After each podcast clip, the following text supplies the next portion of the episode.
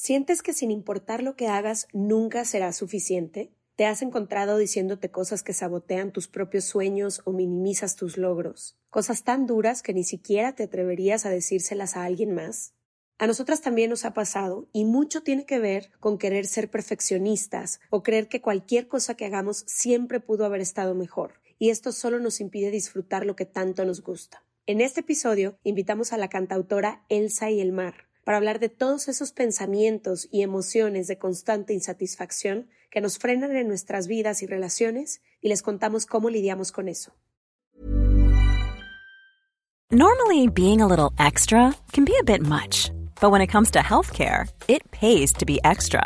And United Healthcare makes it easy with Health Protector Guard fixed indemnity insurance plans. Underwritten by Golden Rule Insurance Company, they supplement your primary plan, helping you manage out of pocket costs without the usual requirements and restrictions like deductibles and enrollment periods. So when it comes to covering your medical bills, you can feel good about being a little extra. Visit uh1.com to find the Health Protector Guard plan for you. Burrow's Furniture is built for the way you live.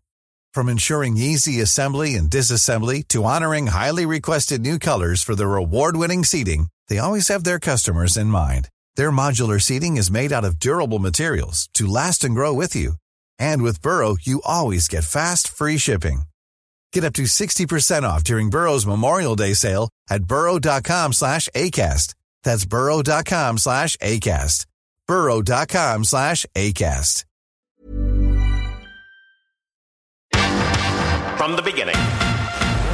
Se regalan dudas nace de la infinita necesidad de cuestionarnos todo. todo lo que está a nuestro alrededor. De dónde venimos y hacia dónde vamos. ¿Cómo tomar decisiones más informadas? Tenemos tantas dudas que te las queremos regalar. Soy Leti Sagún. Y yo, Ashley Franje, y en este espacio invitamos a quienes saben y no saben tanto de todo eso que tendríamos que estar hablando.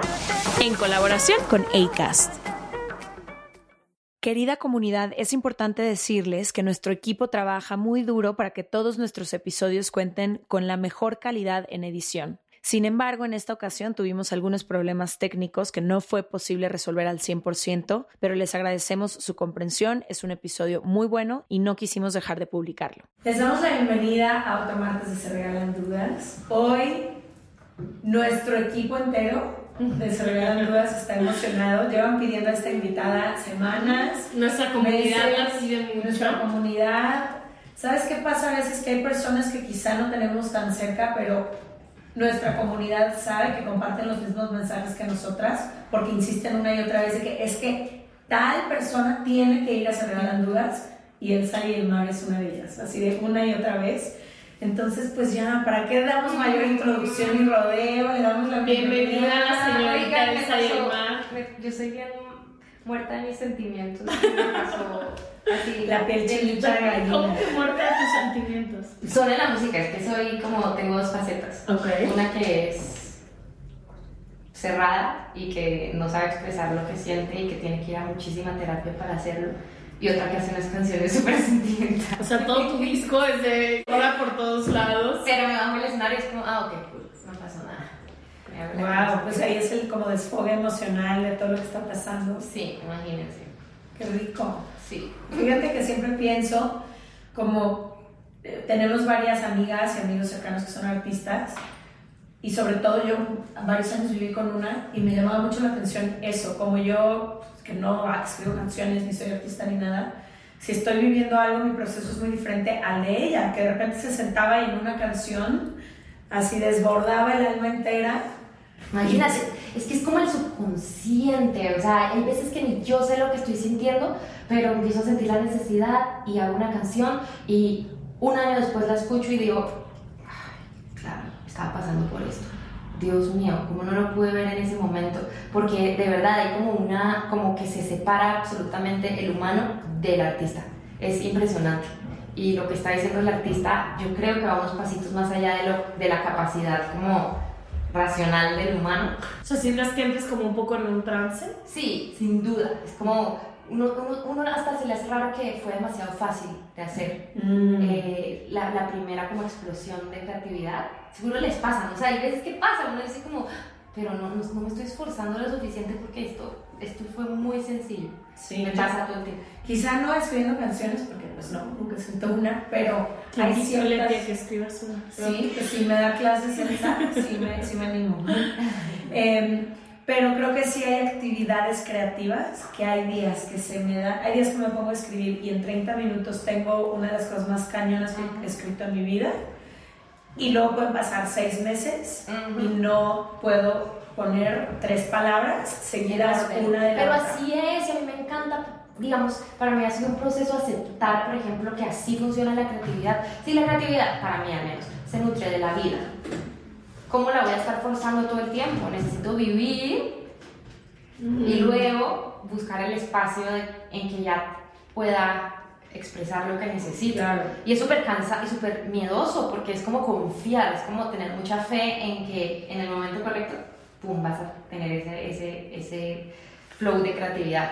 Pero hay momentos en que me pasa igual que tú, o sea, yo no tengo ni idea qué voy a hacer, no tengo ni idea qué canción voy a hacer siguiente, de qué se va a tratar, ni idea. Puedo hacer una, pero no tiene como ese, eso que a mí me gusta canalizar. Ya. Distinto. ¿Y cómo, o sea, sé que te dedicas a lo que amas y la música es como tu pasión, pero a veces creo que hemos, como dice Leti, acompañado mucho- muchos músicos y músicas a lo largo de nuestra vida, sobre todo muy cercanas, y sé que puede llegar a ser una carrera muy complicada, ¿no?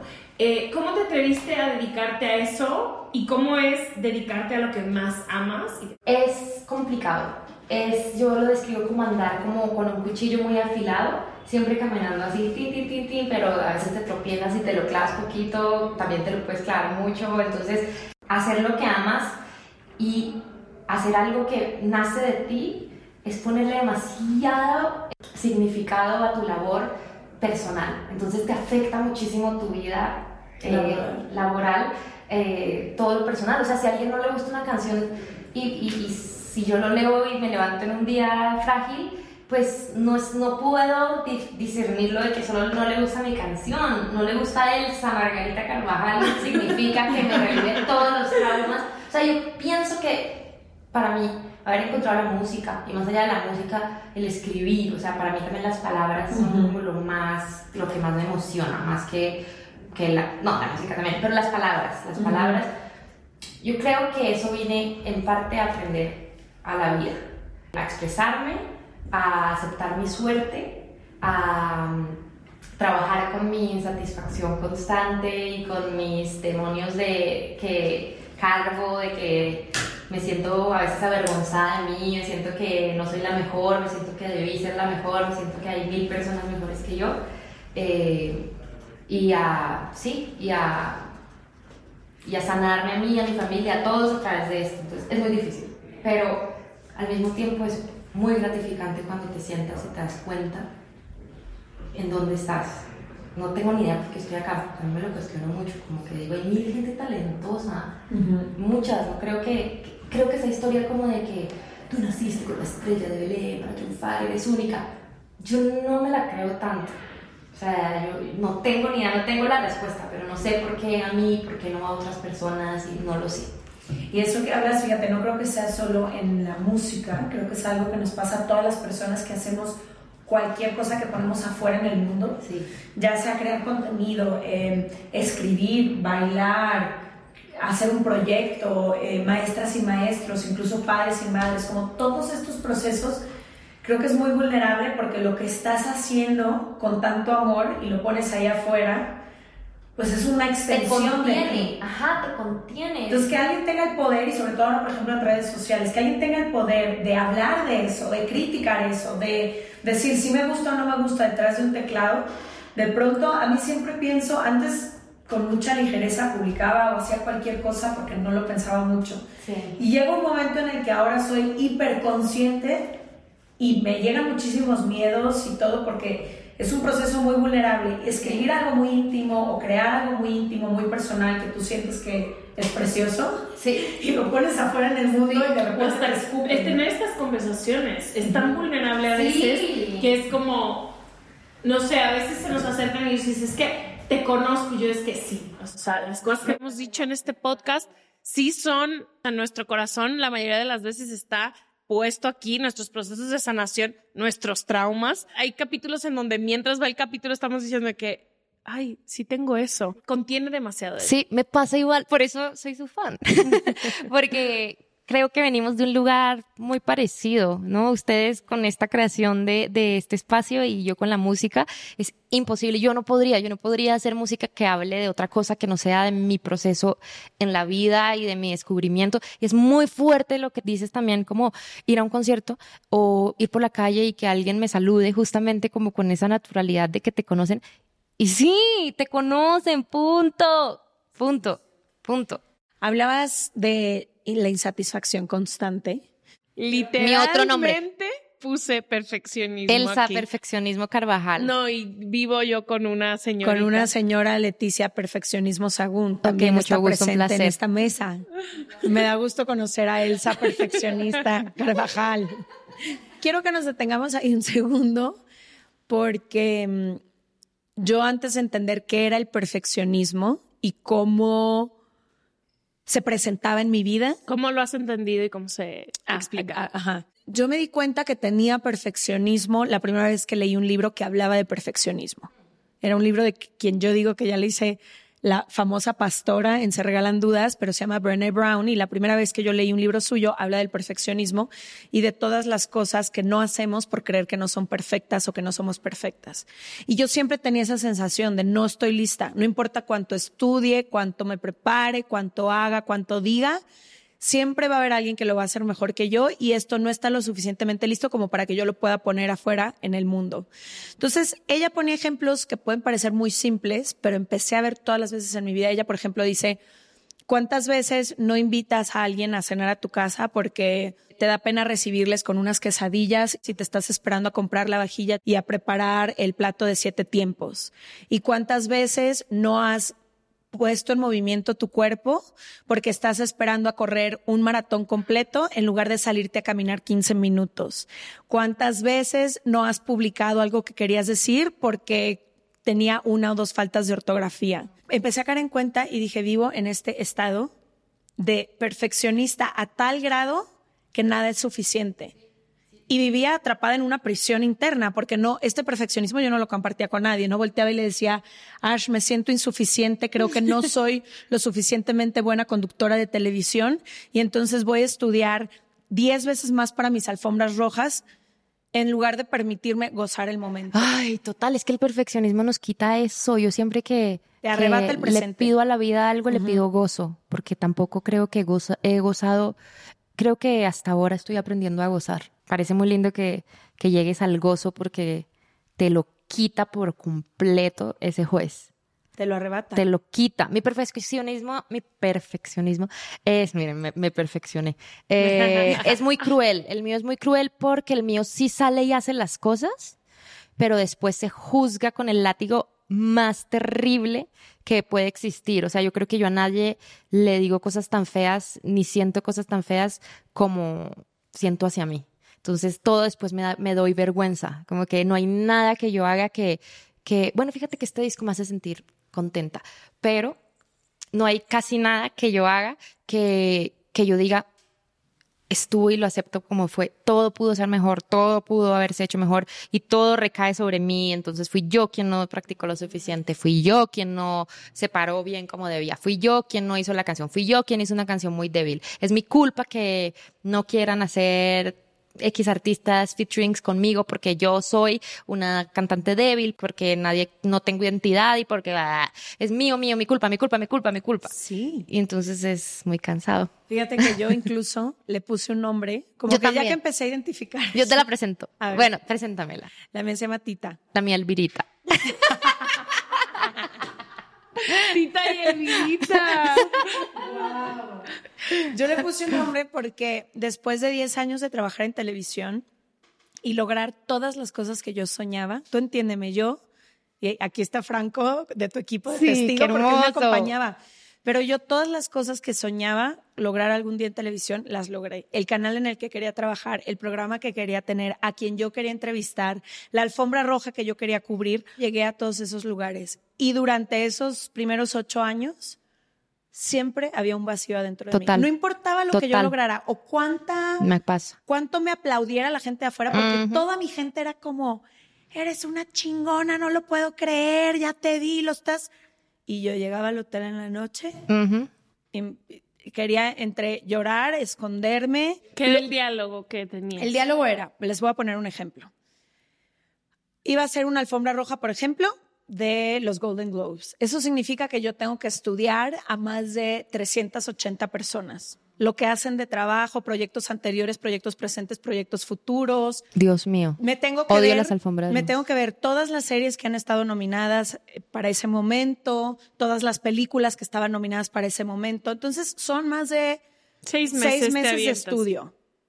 Que no le estoy dedicando 24/7 porque tengo otras actividades, pero estoy conscientemente Estudiando, leyendo, sí. viendo, observando, estudiando, investigando, etcétera. Llega el gran día. Los últimos 10 días me obsesiono con estudiar, hago notas, mapas mentales, bla, bla, bla. Ya llega ese día por fin, estoy presente en la alfombra roja, las ocho horas que dura eso. Hago mis entrevistas, comparto con gente. Eres guapísima. Sí, comparto con gente con la que soñé, tengo entrevistas increíbles, este reto que es para mí, mi idioma natal es el español. Híjole. Y entonces, bueno, el idioma inglés lo domino bien, pero aún así la improvisación, lo que trae cada una de las personas que se detiene ahí, todo este trabajo. Y entonces yo llegaba antes en las noches a mi hotel y pensaba durante dos horas sin poder dormir sobre el único error que tuve Clásico. la persona a la que no pude identificar o cuando le dije el nombre de su proyecto y lo dije al revés. ¿Y sentías vergüenza o de cuando- ti o no? Vergüenza de mí, pero imagínate en lugar de poderme celebrar Yo el sé. momentazo que acababa de vivir. Te súper entiendo y también un un- eh, donde yo también he visto más de frente a mi Elvirita es en los Grammys justamente. Para mí una de las experiencias más difíciles fueron la vez que me nominaron a los Grammys porque justamente me sentía una perdedora. Entonces en vez de regalarme el gozo de estar ahí, de celebrarme estar ahí, era un artista que no tenía ni disquera, ni tenía nadie que me ayudara, todo para mí era una vergüenza, como estoy aquí, pero por qué vergüenza, solo me nominaron a mejor nuevo artista, solo nominan a cualquiera, nada que ver. Estoy aquí en la cena, pero qué vergüenza, estoy en la última mesa y me llega la comida fría. Si yo de verdad fuera buena, estaría allá donde está El Juanes. Virita cru- el Virita donde es está. cruel. El Virita es una Sí, qué sí, no. vergüenza, El qué oso. Son perras. Si de verdad yo fuera buena, tendría quien me carga la ropa y no estaría acá en este cargando estas ropas aquí yo porque no tengo ni quien me ayude en este hotel horrible del más barato porque no pude pagar más, qué vergüenza y todo. lo- si yo fuera buena estaría allá en el ni siquiera sé cómo se llama. Si yo fuera buena de verdad, no sé, me verían en la alfombra roja y luego y sí pasan cosas que son las realidades, realidades, o sea, hay realidades como no sé, llegar a la alfombra roja y, y los y los reporteros eh, eran como "Mm, no sé quién es, no la quiero entrevistar. Entonces imagínense al Virita con los pelos de punta, como tu peor miedo de la vida, se hizo realidad. Sí se hizo realidad. Sí, digo, a mí también me, a- con Ryan Seacrest separan todos los A-listers y conmigo los que tocan de rebote, ya sabes. Ajá, de que- entonces uno se empieza a decir eso. Entonces como qué vergüenza, porque no eres el Ryan, eres tú. Qué vergüenza, qué vergüenza Leti, porque qué oso. Entonces Elsa, qué vergüenza, te paraste ahí, nadie sabía quién eras y uy, qué oso y pues, llegaste en el taxi turístico porque nadie, así, así, así, hasta que en mi caso, en vez de durar dos horas, la noche que me fui a dormir, ¡pum! Un ataque de ansiedad que me duró dos meses yo en un ataque de pánico constante que mi mamá tuvo que venir a sacarme de, de mi casa porque no podía. Esa es mi manera en que ya como que hago cortocircuito cuando ya el perfeccionismo no lo puedo soportar más. Y ahorita dices que disfrutaste más esta etapa que antes, ¿no? De tu Sí. disco y sé que Leti ha hecho cambios gigantescos y creo que este proyecto en el que involucra tanta gente ha hecho que no solo no se pueda seguir su perfeccionismo, sino yo no soy la neta nada perfeccionista, yo es de Leti. Ay, amo. Ya. No, ya. Las cosas se publican porque se publican. Porque si yo estuviera dirigiendo solo este proyecto, Jamás. no habría un post en Se Regalan. No Nunca atinamos el color, va a tener una falta de ortografía. Yo creo que podemos encontrar una mejor tipografía para que se acomode. Oye, pero es que, ¿qué, qué pedo si la vida son errores? Pero si la vida son errores, a mí me pasa Exacto. igual y luego hago un post y una coma mala. Dios mío, qué vergüenza, qué vergüenza. Yo siento que a lo mejor Dios porque mío. toda la vida nunca fui, no soy competitiva y como que es No, tiene más que ver con la herida que tengas en la infancia, este hecho de la insuficiencia. y el ok. perfeccionismo Yo tenía un papá que si yo sacaba 90 era como, pero ¿por qué no sacaste 100? Ujú. Papi, mira, hiciste con qué, pero pudiste haberlo hecho más lindo. Pero Ahí pudiste, viene. entonces siempre es pudiste, pudiste, pudiste, pudiste, pudiste. ¿qué han hecho para poder disfrutar? ¿Empiezas o empiezas? A ver, yo le puse nombre, le puse cara, le puse risa a Alvirita, la saqué al aire, la, la saqué del closet. Entonces. Porque si no es un monstruo gigante e invisible que te ataca a ti sola. Exacto. Cuando le pones nombre y te burlas de ella, ya no te puede atacar de la misma manera. No, tal es como cual. yo le digo, Tita, siéntate. Ajá, ajá. Siéntate. Hoy yo voy a disfrutar esta noche. Tú te vas a Totalmente. quedar sentada. Totalmente. Entonces yo, el Virita me está diciendo que, no sé, llegó donde mi mamá, mamá, el Virita me está diciendo que soy un fiasco, que si mi disco no estuvo en el Spotify 200 es un disco malo, el Virita me está diciendo que la verdad ya tengo, voy a cumplir 30 años, ya no la armé, que pues qué oso, que quién se va a enamorar de una artista en, proceso, que alguien solo querría un artista, el Virita me lo está diciendo. Y mi mamá a veces es como, qué pedo, no le hagas caso. Y hasta esa respuesta a veces sirve, ¿no? Como, Sí, el virita no tiene fin. virita, ¿no? El virita no para. No, hasta si que le no das. me vea en el piso. Lo que yo he aprendido de Tita es que si yo le doy rienda suelta, nunca, es más, es que no tiene límites la señora, no tiene límites, La te doña. lo juro. te No, lo es juro. neta, es neta. Yo a veces volteo y le digo, por favor, ya cállate. Déjanos, siéntate ya. Y sienta a Tita Sí. allá. A mí te voy a decir una cosa que me ha ayudado mucho. Primero, como tú dices, ponerle nombre, sacar a este monstruo que estaba solo dentro de mi cabeza, comentarlo con gente de mi confianza que sé que va a poder sostener eso. Entonces, cuando Tita no me deja respirar, le puedo escribir a Ashley o le puedo escribir a dos, tres personas que sé que me van a decir, ve lo que acabas de vivir, dile a Tita que si tú no puedes sola, yo le digo a Tita que agarre su pinche silla y se siente y te deje vivir lo que estás viviendo en este momento. Pero también a mí me ha ayudado mucho compartir, como que me di cuenta que esos ocho años que yo estaba tan insatisfecha, todo mi proceso de éxito, de logro, de fracaso, de inseguridades, lo estaba viviendo sola.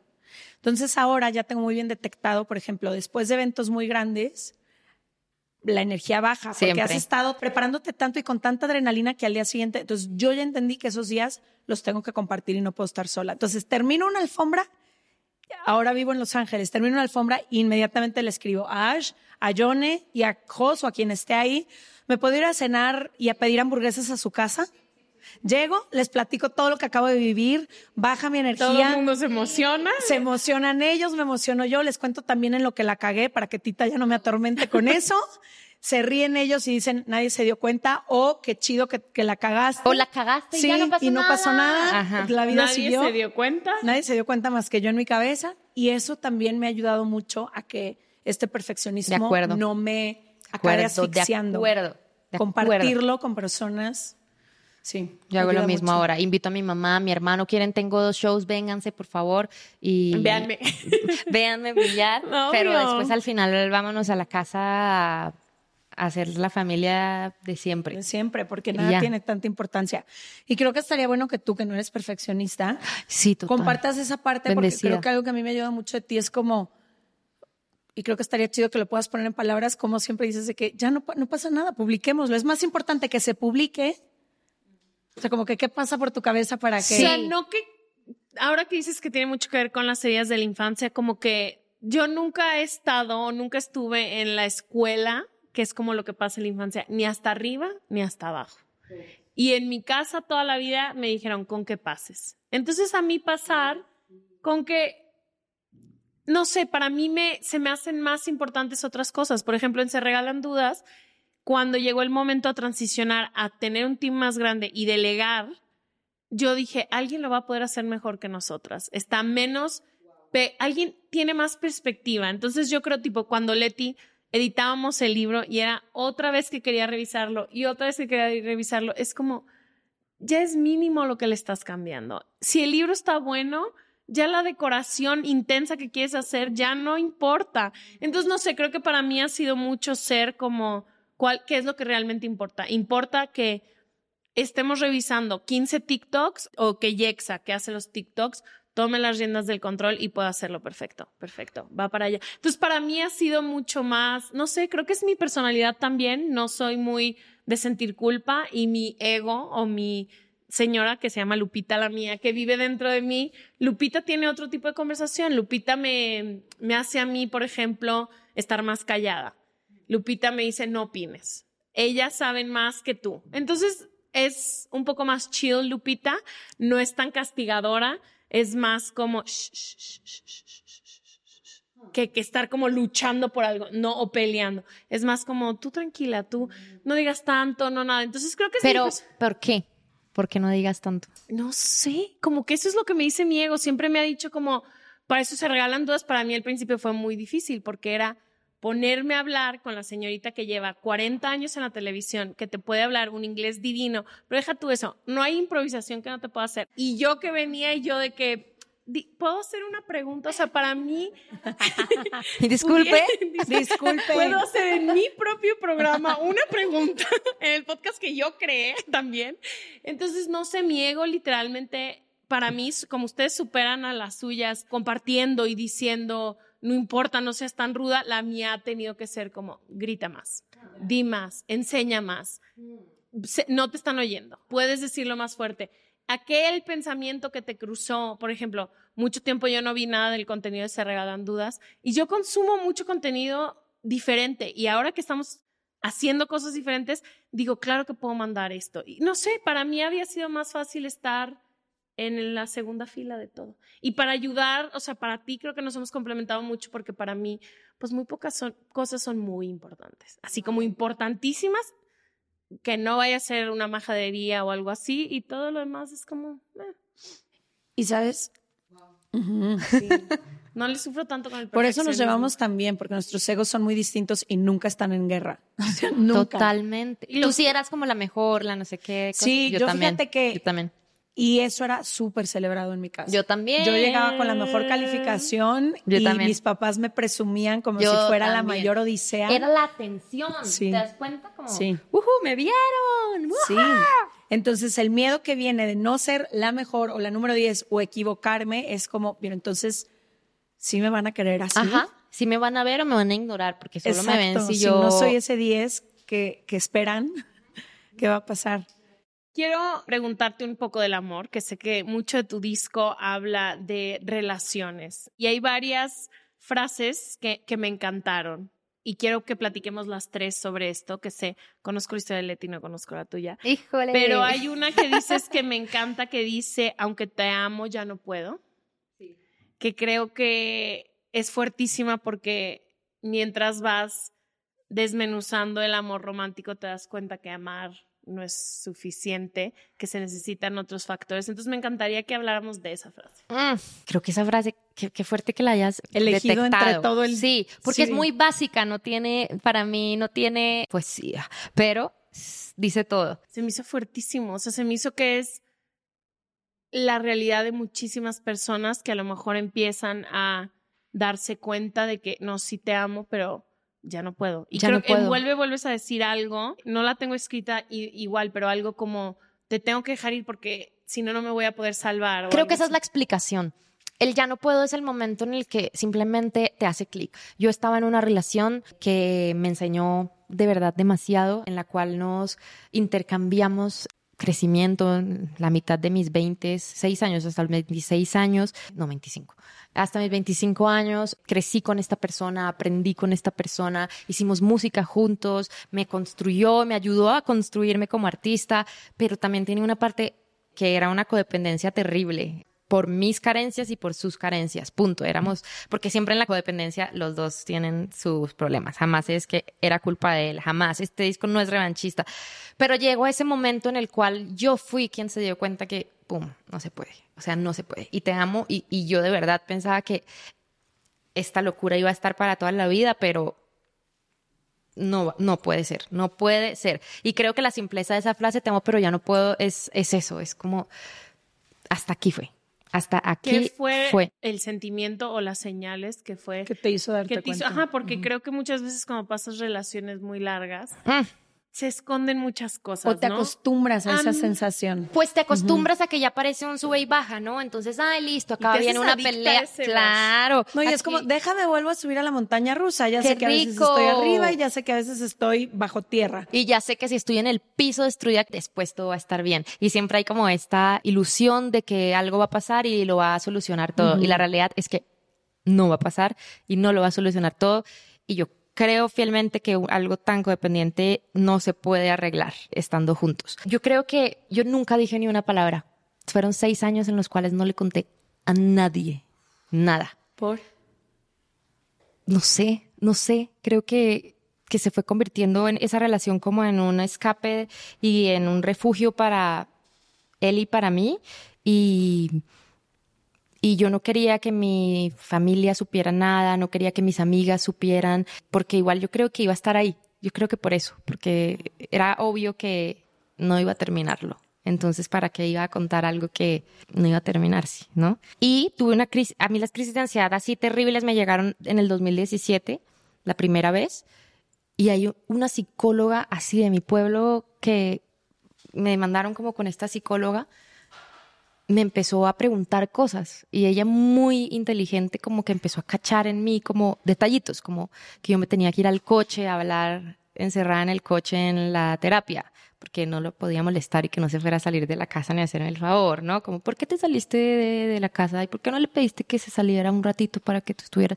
¿Y por qué? ¿Y por qué? Y entonces poquito a poco fue como, ah, no, es que yo me quiero ir a México, pero me hace decirle que lo voy a abandonar si hago eso, y me lo, sí, me lo gritó en la cara y no sé qué, y ella, ah, como que ella empezó a plantar en mí como mm. esa, como esta semillita de cuestionarlo. Y no puedes dejar de verlo. Y no puedes, es como lo que se siente no se desiente después. Y en medio de, de, eso, el hecho de haberlo hablado por primera vez en seis años, le dije a mi mamá, como no, es que pues, no sé, en alguna pelea, una pelea y pues yo de pronto me quiero ir a México y de pronto mi mamá, compras un boleto ya y te vas. Porque ella lo, lo intuía todo, me acuerdo. Todo Ay, todo. Ella un día en esos años me dijo, yo tenía una hija feliz y no sé dónde se fue. Y, y eso, sí, eso fue, a mí también, eso fue muy fuerte y lo guardo así muy fuerte. Eso fue lo único que ella me dijo en todos los seis años. Yo tenía una hija feliz y no sé dónde está. Sí, en ese tipo de relaciones no te das cuenta, pero te vas apagando. Sí. te vas apagando y no te reconoces. No, no. No te reconoces. No te reconoces. Hiring for your small business? If you're not looking for professionals on LinkedIn, you're looking in the wrong place. That's like looking for your car keys in a fish tank. LinkedIn helps you hire professionals you can't find anywhere else, even those who aren't actively searching for a new job but might be open to the perfect role. In a given month, over 70% of LinkedIn users don't even visit other leading job sites. So start looking in the right place. With LinkedIn, you can hire professionals like a professional. Post your free job on linkedin.com slash people today. Burrow is a furniture company known for timeless design and thoughtful construction and free shipping. And that extends to their outdoor collection. Their outdoor furniture is built to withstand the elements, featuring rust-proof stainless steel hardware, weather-ready teak, and quick-dry foam cushions. For Memorial Day, get 15% off your Burrow purchase at burrow.com slash ACAST and up to 25% off outdoor. That's up to 25% off outdoor furniture at burrow.com slash ACAST. La primavera está aquí, así que es el mejor momento para sacar lo viejo de la rutina y vivir nuevas experiencias, entre ellas nuestros estrenos de terror y hasta una nueva manera de obtener dinero con tus compras gracias a iBota. iBota es una app que puedes descargar totalmente gratis y que te da la mayor cantidad de dinero en efectivo en cientos de artículos y marcas, no solo en las botanas que disfrutas mientras nos escuchas. Olvídate de otras apps que son igual que brujos charlatanes y solamente te dan puntos fantasmas. Con iBota simplemente agrega tus ofertas a la aplicación y obtén dinero real que podrás transferir a tu cuenta bancaria, PayPal o tarjeta de regalo. No lo dudes y únete a una comunidad con 50 millones de usuarios que ya disponen de los beneficios de más de 2.700 marcas y tiendas, como Lowe's, Macy's, Sephora y Best Buy.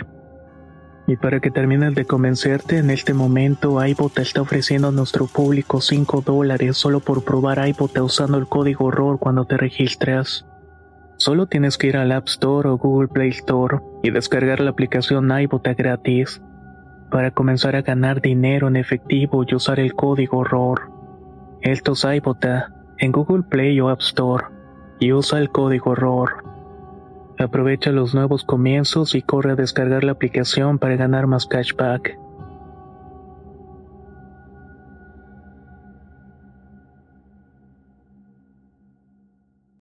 Mi mamá una vez me dijo un comentario así, estaba yo por terminar una relación y también lo guardo en los 10 comentarios de mi vida.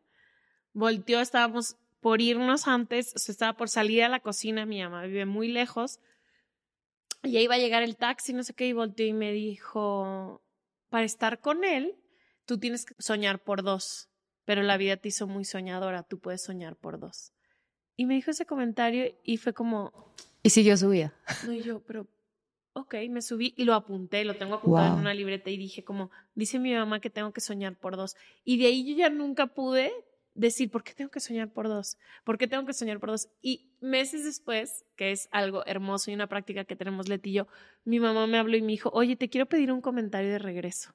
What? Y yo, ¿qué comentario? Me dijo, cuando te ibas a ir y estábamos en la cocina, te dije que tú podías soñar por dos y no, tú solo puedes soñar por ti. Y quisiera que me regresaras mi comentario. Y yo, ok. Pero ese comentario fue el que empezó que yo volteara y dijera, ¿por qué estoy soñando por dos? Exacto. Si yo apenas me alcanza con lo mío. Exacto. Y fue, fue muy, muy, no sé, siento que cuando te empiezas a dar cuenta y como tú dijiste, nunca puedes dejar de volver, no de, lo que se siente ya no se desiente. Hay alguien, de hecho, por aquí está el libro de Se Regalan Dudas. ¿Alguien lo tiene? Está en el cuarto de ti, me gustaría leer. Hay alguien que contesta en el libro de Se Regalan Dudas, porque el libro es un libro colaborativo. Hicimos preguntas, las contestamos Ash y yo, y luego toda nuestra comunidad participa y nosotras seleccionamos las respuestas para que tuvieran como variedad. Y alguien dice que cuando sabes que ya es momento de dejar ir, a veces es una voz, decía, es que no me acuerdo exactamente de las palabras, pero decía, a veces es una voz muy sutil, a veces alguien te lo dice, a veces algo lo rompe todo de... Pero, dice, hay algo dentro de ti que siempre lo sabe. Y siento que, no sé, cualquier persona que hemos estado en cualquier relación en la que el amor no es suficiente, nos podremos identificar con, puedes engañarte a ti misma o a ti mismo, puedes estar ahí 10 años toda tu vida, algo adentro de ti, esa luz que a lo mejor se apagó, sabe cuando algo no es. A mí me da muchísimo miedo porque me ha pasado muchas veces el saber que nos aferramos a alguien por el simple hecho de no quedarnos en soledad, como si eso fuera lo peor que te pudiera pasar, ¿no? Yo sé. Uf, yo me aferraba, por ejemplo, y me cuesta mucho aceptarlo, porque le había entregado todas las facetas de mi vida a esta relación. La compañía, tu sentir que tenías una conexión totalmente única y que no vas a encontrarla con ninguna otra persona, el trabajo, él era mi juez, él era el que me decía si yo era buena o mala, el que producía las canciones y me hacía sentir que eran buenas. Eh, entonces yo decía, Elsa del Mar no es Elsa del Mar, Elsa del Mar es por él. Yo solo escribo las cancioncitas, pero el que realmente me hace compleja, el que realmente me hace interesante, es él. Y entonces imagínate, ¿cómo voy a soltar algo que No, pues te sueltas a ti. me suelto a mí, me suelto a mí? ¿Cómo me voy a soltar a mí? Es imposible. Y tras de todo, pues él traía una herida muy pesada y, y si lo suelto era como si so- soltara un hijo, algo así. Entonces era imposible. Sí. Me gustaría que habláramos de eso, de qué pasa después de que sueltas algo así, por si alguien que nos escucha en este momento Yo tengo tiene, una un lyrics de Elsa que acompaña esta pregunta. tiene ese miedo. A ver, por favor. Ashley Tú eres Fanny. tú y yo soy yo y nada es nuestro ya. Sí. Me encanta. Continuamos. Cuando, Tú eres tú, yo soy yo. Y ya nada es nuestro. y ya nada Y es nuestro. Es que, fíjense, cuando yo terminé esto fue una voz, no fue un grito, yo terminé esta relación no con un grito, no con drama, no con más llanto, no con más... Es justo el momento en que se cortó fue totalmente distinto. Fue solamente yo dije, me cansé. Así con esta voz, me cansé, lo miré a los ojos, me cansé.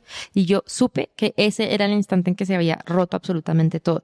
Pero para mí fue un proceso totalmente difícil porque en mi experiencia yo también tenía que divorciar todo un proceso creativo y todo un proceso, un disco, estábamos terminándolo, faltaba terminarlo, pero todo estaba mezclado. Entonces fue dificilísimo, fue dificilísimo y en medio de esas tardes que yo pasaba sola en mi casa, yo salía, salí, eh, re- renté un departamento acá en México, me dio en un shock, en un trance, no podía creerlo, me fui, puse una cama, adopté un gato y, y, y miré alrededor a ver qué pedo seguía en mi vida. ¿Quién soy? ¿Quién era? ¿Qué me gusta? ¿De qué color me gustan las sábanas? ¿De qué, col- qué como? ¿Qué como? ¿Soy vegana o ya no soy vegana? Uy, resulta que no soy vegana. Uh, uh, todas estas cosas realmente. Y escribía, escribía cuentos ahí, no, no, no me daba ni para escribir canciones. y escribió un cuento que se llamaba Ya no somos los mismos en esa etapa, que narraba como cuando nos conocimos, eh, y tres años después, que es cuando hice este libro, ese cuento se volvió un poema que es, es el momento en el cual eh, digo, tú eres tú y yo soy yo y ya nada es nuestro, porque justo en ese poema narra un poco como todo el proceso, dice, cuando vaya al mercado aún elijo tu comida pero no la compro. Entonces es también uno aprende a vivir con pérdidas, uno aprende a vivir con las cosas que deja ir. Y yo creo que ese es el primer paso para cuando alguien acaba de romper una relación, entender que no se va a desaparecer, que no puedes borrarla por completo, que no la vas a olvidar, que ese nombre, que esa cara, que esa persona siempre te va a causar emociones porque en tu camino estaba esa, es vivir eso. Y yo creo que también sacando ese monstruo una vez más y, por ejemplo, en mi caso, diciendo, diciéndole a mi gente cercana, oigan, disculpa, buen día, tengo pavor, creo que no voy a ser capaz de hacer música sin esta persona, creo que no va a ser buena y permitiéndome mostrar los miedos y cada cual tendrá su miedo, va uno volviendo a construir, ¿no? Sobre los escombros. Sobre los escombros se va volviendo a construir y, y separándose. Sabes que me identifico mucho con eso que dices porque yo pasé muchísimos años peleándome con la idea de que alguien que ya no formaba parte de mi vida ocupara espacio en mi vida o en mi corazón. Y odiaba esa idea.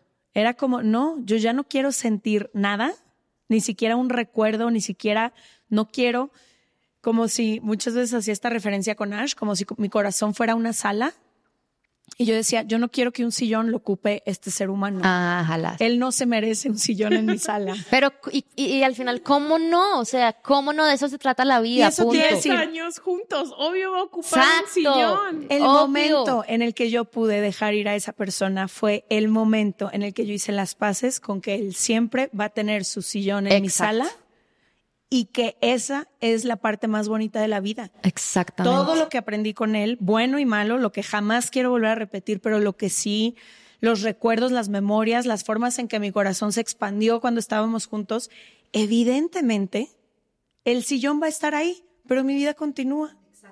Y cuando me acuerdo de él, que cada vez es menos, mucho menos, a lo mejor ahora es una, dos veces al año, con muchísimo amor, honro su lugar. Lo que vivimos juntos, honro su lugar, hago las paces y continúo mi vida.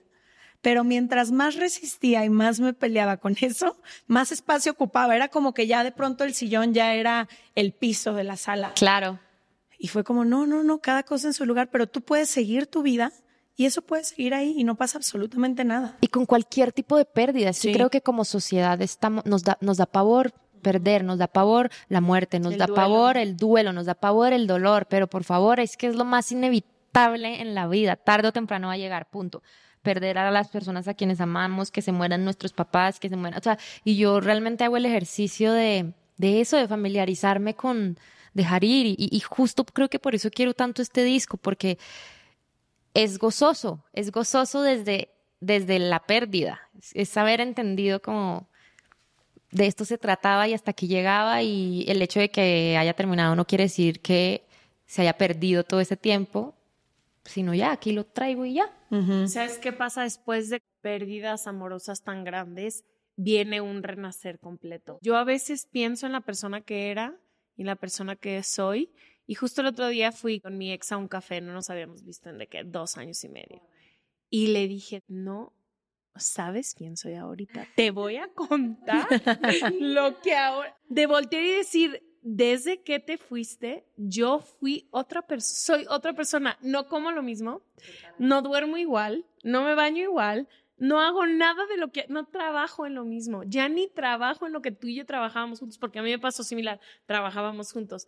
Y fue como, poder entender después de mucho tiempo, porque a mí me dolió muchísimo perder, tener esa pérdida de él, pero después de mucho tiempo para mí fue lo único que me impulsó a tener una vida que tengo ahorita que quiero mucho. Pero creo que ahí va, por lo que escuché que dijiste, Elsa, que eh, ¿cómo, no me acuerdo cómo le escribiste hermoso de cómo él ocupaba todos los espacios tuyos. Yo creo que yo aprendí eso, por ejemplo. Yo ya no permito que una pareja agarre todas las partes de A eso iba. Creo que yo viví la relación de Ash y viví la mía y por lo que escucho la tuya.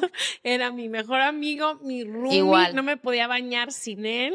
mi opinión, mi acompañamiento, Igual, mi igual. diversión. Yo no pude dormir sexo, seis meses todo. sin Total. él. Yo no podía dormir sola durante seis meses porque dormí tantos años vi pegada a él y fue como, ¿cómo? Y ahora digo, ¿cómo no podía dormir sola? Me voy a dormir Ahí te echas Sí, diagonal. Pero sí, sí, tiene mucho que ver eso. Si Oye, pones sí. todos tus huevos en una canasta. Y se Y- va a la canasta y te quedas Bye. sin huevos. Y literal. Sin nada. sin huevos. Sin huevos. En, en todas las formas que eso se pueda. Leticia. Pues sí. No, pero yo no decía así, o sea, sin fuerza. Literal y figurativo. Y figurativamente. Exacto. Total, total. Sí, no, ya va. yo- Ya uno aprende como a ver amigos. o sea, No sé, cuando comencé a rever personas y todo, ya, "Ay, pero no le gusta la música. Y yo, ay, pero para eso tengo amigos, madura. O sea, qué pedo. Por eso hablas todo el día de música, por eso tienes un Por y no favor. compartes tus gustos conmigo. Bueno, pues ya los compartiré con Ash o con que- quien se me Total. cruza en el camino. 100%. Sí se aprendió. Hacemos unas tarjetitas. Hacemos, Leticia? por favor. Tenemos un juego interactivo para jugar con las personas con las que quieras profundizar cualquier relación. Puede ser un galán, una pareja, una novia, un hermano, con tu familia, Familia. con quien sea. Y pues vamos a jugar. Cada quien saca una tarjetita. Un desconocido. Un des- Al azar. Ah, sí. Hay que hacer un TikTok de gente en la calle y le hacen una pregunta de estos. ¿Ya, lo hicieron? Ya, nuestro equipo ya va 10 pasos adelante. Ya. John. Ay, no, esto está muy difícil. La, No sé. borramos. Si no quieres, Es que no sé la respuesta. Usamos otra. usa otra. otra. Bueno, Muy dolorosa. Cambiamos. Siguiente. está muy tonta, pero bueno. No, Saca no, otra. agarra otra, agarra otra. agarra otra. Bueno, esta. Esta. Venga. ¿Con qué sueñas en este momento de tu vida? ¿Con qué sueño? Yo le pido a la vida mm, salud, que ahora para mí es todo. Salud mental, salud de mi cuerpo. Sueño con una casa. Sueño con que compartir como relaciones lindas a mi alrededor y sanas y bonitas y que me nutran y reales. Sueño con que mi carrera musical, mi trabajo musical crezca lo suficiente basado en la música como para que yo pueda encontrar balance. Es decir, es muy difícil de, de describir. Yo sueño con que mi música se escuche lo suficiente como para que yo pueda solo enfocarme en hacer música y hacer conciertos cuando yo quiera hacerlos con todas mis ganas y no ser esclava de mi carrera. Sueño con no ser esclava de mi carrera. Y para eso se necesita pues ser más conocida, porque mientras uno está Se como en necesita tiempo, ¿no? y tiempo y paciencia, Dios mío. Entonces, para mí sí es un sueño hecho Me realidad encanta. ser, no sé, como Sade, que, que, Shade, Shade, Sabe, Como- ¿no? no sé, bueno, como se diga. Como, como esa mujer que sale, hace un disco increíble y luego vuelve a su realidad, a su vida. Sale, hace un disco increíble y hace Kendrick tours y Lamar, vuelve. que cada Kendrick Lamar. 10 años, Eso. cuando se y le tuvo pega como la 15 gana. hijos o no sé qué hizo en el intern y fue feliz, claro. Ese es súper mi sueño. Súper mi sueño. Y ya, Listo, universo. vamos con toda universo. sea. Esto es para ti, que así Vas, sea. Hecho está. ¿Qué partes de ti se formaron gracias a otras personas? Hay una pregunta en el libro de Se Regalan Dudas que dice, ¿qué dejaron en ti las personas que te criaron y que harías diferente o algo así? Y me acuerdo muy bien que en esa respuesta, mientras la escribía, que fue un ejercicio de conocerme a mí, me di cuenta que yo siempre he sentido mucha fuerza para ir a la vida, como mucha fuerza para perseguir lo que, lo que quiero, para atreverme, para volar, y creo que es lo que más me gusta de mí. Y me di cuenta que eso se formó a mí gracias a, a la familia en la que yo crecí. Como que fue la primera vez que pude apreciar la fuerza que me dieron mi madre y mi padre para, para volar. Entonces creo que esa parte que tanto me gusta de mí se formó gracias a, a mi mamá y mi papá. Bellos. A ver. No, esta no. Disculpa. Haciendo trampa en su propio juego, la señorita. Tampoco. No, ya. No quiero. ok. No quiero ser es vulnerable. algo que es mi podcast también. Respeta. Respétame, Leticia. que es algo que las demás personas se tardan en conocer de ti. Mm, creo que mi, como mi primer, la primera vez que me conocen, creen que soy como más, como más vale madrista, como que no me importa tanto, como que soy muy, ay, ya, como sea y así, y en realidad no, en realidad soy una persona sumamente sensible, como muy enfocada en mis relaciones personales, suelo traer como el corazón siempre por encima de toda la ropa, así. Creo que también se tardan en conocer que que soy más calmada, o sea, como que soy más de mi casa, soy más de prefiero salir hasta las nueve de la noche que de nueve. Elvirita, te voy a invitar a salir. a que vayamos una movie a las siete y a las La nueve. Lupe y la Elvira. Entonces A creo Tita que- no le interesan esos planes, pero No, a gracias. Tita le gusta 4 AM. No, bueno. Claro. No, no. Tita no está invitada. Entonces creo que eso, que como que soy un poco más calma. ¿Qué dirías tú? Que se Que- tarda la gente en conocer de mí. Es que eres tan auténtica que no sé qué enga- que Que puedas, tengo muy cómo buen puedas gusto engañar. también. Ah, tiene un gusto impecable, sobre todo como para espacios, Ay, me encanta. arte, decoración, como todo eso. Y pues si la conoces en un principio, no. Ay, me gusta mucho la moda y también como que no se nota mucho al principio el skincare, todo eso y no se nota, eso es más superficial, pero también como que no, casi no lo comparto con nadie, como que solo con mi gente muy cercana. ¿Sabes qué? También creo que de primera impresión, ¿no? Como que Ash tiene una parte intelectual muy despierta, que a menos que ya la conozcas bien, no te enteras lo nerd que es para ciertos temas, que es padrísimo. Pero en, en una primera conversación no te va a decir, oye, ¿sabes por qué se descubrió un hoyo negro cerquita de Plutón? No. Gusta, eso Me está muy encanta, cool. sí. Me encanta y luego le cuento a Leti y le vale madre. Ah, No me vale madre, pero no. ella súper te cuida. O sea, le digo, qué padre, y sigue mi vida. Como... Te juro que ya ves que llegó, mandaron un nuevo telescopio al espacio. Entonces yo con un timer en mi celular para ver las primeras imágenes que iban a salir, hago screenshot, se lo mando al grupo, no, se lo mando primero a Leti y le digo, mira el momento que estamos viviendo. Es la primera vez. Tierra. Es la primera vez que podemos ver de dónde venimos. O sea, literalmente la materia que somos viene de esto. Y voltea a Leti y me dice, parece un close-up que ya he visto. Le dije, parece una mesa de, una mesa de granito. Una O sea, mesa de y yo volteé y le dije, me estás rompiendo el corazón, no me vuelvas a hablar en tú". Pero sí también eso. Saca otra, Elsa. Eh, esta que está ahí abajo. Ojalá esté buena. ¿Crees que exista el destino o que lo vas construyendo en el camino? La idea del destino me encanta cuando pienso en mí. Me ilusiona y digo, wow, ¿qué me esperará el destino?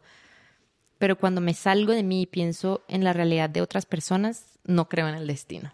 Porque no me parece justo que haya destinos desfavorables y favorables. Entonces, solo por eso no creo en el destino, pero me encantaría y me encanta creer que sí. Y porque si no, ¿de qué existiría la libertad? ¿no? Yo siempre pienso en esto. Si ya tenemos un destino marcado, entonces, ¿cuál es el poder de que hoy yo diga sí o no? El otro día leí como en un libro de metafísica que sí existe como supuestamente como, como un destino, pero que al mismo también existe la capacidad de uno de tomar decisiones. Libre albedrío. Ajá, libre albedrío que lo va a uno como, es como si hubiera como muchas, como muchas manitos de un río. Mm, Como que tú estás en tu río, pero tomaste la decisión B, A, C, llegaste Ya. acá. uh, uh. pero vas a llegar a Roma al final. Pues no sé, pero, pero, ay Dios mío, pero solo pensar en, es que yo siempre digo, una señora que su hijo le acaban de diagnosticar, qué destino. Sí, qué Qué destino. destino. Estoy de acuerdo contigo en eso. Muy bien. ¿Cuál ha sido tu mejor beso? Leti. Eh, ay, güey. Mira, nunca se me va a olvidar mi primer beso porque era la primera vez en la vida que mi cuerpo tenía esas sensaciones y yo decía, ¿qué me está pasando? Por dentro, ¿qué es esto? Así de ¿Qué es este boiler que estoy ¿Qué es de boiler. Pero fue solo besito o con lengua de no, todo no, la yo primera estoy hablando vez. ya un beso, beso. Ah, un Sí, no- un piquito. Ya, Un ya, ya, ya. besón. Un beso. Un beso. Un besón. Y me acuerdo perfecto como de la primera vez que reconoces ciertas sensaciones en tu cuerpo y dices, ¡ah! Sáquenme de aquí, soy toda poderosa, ya sabes. Eso fue muy chido. Pero fue con mi primer novio y pensaba que daba los mejores besos del mundo. Y luego la vida me dio el gran regalo de enseñarme que hay besos increíbles ahí afuera. Entonces, Te acabas de dar un muy buen beso hace poco. acabo de dar un gran beso hace poco, pero que me sorprendió. Así de no eso de que- digas. Como que no sabía si quería besar o no a esa persona, pero dije, bueno, pues ya estamos aquí, yo soy mucho de que, pues, pues, a ver qué pasa, ¿no? y que me beso le... no se le niega a a nadie. nadie, no, ni Nadie. siquiera se le niega. Yo fui por el beso. Ay, me ¿no? encanta. Y me que voy por el beso y que digo, ¿qué, qué pasó? Muy inesperado, pero 10 de 10. 10 de 10. Mira. ¿Te arrepientes de algo que has dicho? Ay, sí, pero de tantas cosas. A ver. em, Pídeme perdón. ¿Sabes qué? Siempre me arrepiento. No tengo un momento exacto ahorita, pero siempre me arrepiento cuando critico. Ay, me pasa igual y me encanta criticar, Siempre maldita me sea. arrepiento Me da vida. cuando critico. Total, total, Ay, total. el que de mi boca salga mierda me choca. Crítica que hacemos como entre amigas o que Totes. haces un comentario y luego llego a mi casa y digo, ¿qué porquería dije? ¿Y por qué lo dije? Si ni ¿Qué siquiera... gané? que- no, ni siquiera que gané de que ni pienso eso, no construí absolutamente nada. Esa persona se merece mi silencio. O sea, ¿para qué estoy siquiera hablando? O sea, como que siempre que critico, y creo que en los últimos años hemos, nos hemos rodeado de muchos amigos que no critican, y Ay, eso a mí encanta. me ha enseñado muchísimo. Y también un joven con el que salía diario me decía, ¿por qué gastas tanto tiempo en hablar de los demás? Wow. Y yo, y era como de que no hay que perder tiempo en hablar de los demás, mejor. Y para mí era como, sí es cierto, ¿qué me importa lo que hace tal persona? Entonces, Yo siento sé. que he dejado de criticar muchísimo y ya casi no critico, pero cada que lo hago, o cada que doy un comentario feo del arte de alguien o de la casa de alguien, digo, ay, quédatelo tú, quédatelo. Es que es como, un, como una neurosis de hablar, como que uno se siente como hablar, hablar y a ver qué enciende este la y conversación. tengo que sí, que no, mándalo para atrás, no lo saques Yo por sé, yo sé, yo sé, yo vocales. A mí me darían ganas de ni pensarlo. Total, porque O sea, tú me lo piensas y ganas te ni empieza de a pegar. pensar eso de esa persona. Es como, ¿quién me creo yo? Como para Para pensar. tener una opinión. Me encantó el episodio. Esta es tu casa. Cuando quieras venir, siempre invitada. Gracias, Todo son lo todo mi máximo. team te quiere muchísimo y estamos felices de que Y si no han escuchado la música de Elsa y el mar, no sé qué esperan, corran a donde sea que escuchen su música. Esta es una señal del universo para ustedes. Y les Normally, being a little extra can be a bit much, but when it comes to healthcare, it pays to be extra. And United Healthcare makes it easy with Health Protector Guard fixed indemnity insurance plans. Underwritten by Golden Rule Insurance Company, they supplement your primary plan, helping you manage out of pocket costs without the usual requirements and restrictions like deductibles and enrollment periods. So when it comes to covering your medical bills, you can feel good about being a little extra. Visit uh1.com to find the Health Protector Guard plan for you. This message comes from BOF sponsor eBay. You'll know real when you get it. It'll say eBay Authenticity Guarantee. And you'll feel it. Maybe it's a head turning handbag, a watch that says it all, jewelry that makes you look like the gem, or sneakers and streetwear so fresh every step feels fly. eBay gets it. So look for the blue check mark next to that thing you love and be confident that every inch, stitch, sole, and logo is checked by experts. With eBay Authenticity Guarantee, you can trust that feeling of real is always in reach. Ensure your next purchase is the real deal. Visit eBay.com for terms. Damos nuestras favoritas en serregalandudas.com diagonal suscríbete, donde encontrar a Elsa, su Instagram, todas sus redes sociales y donde escuchar su disco. Gracias.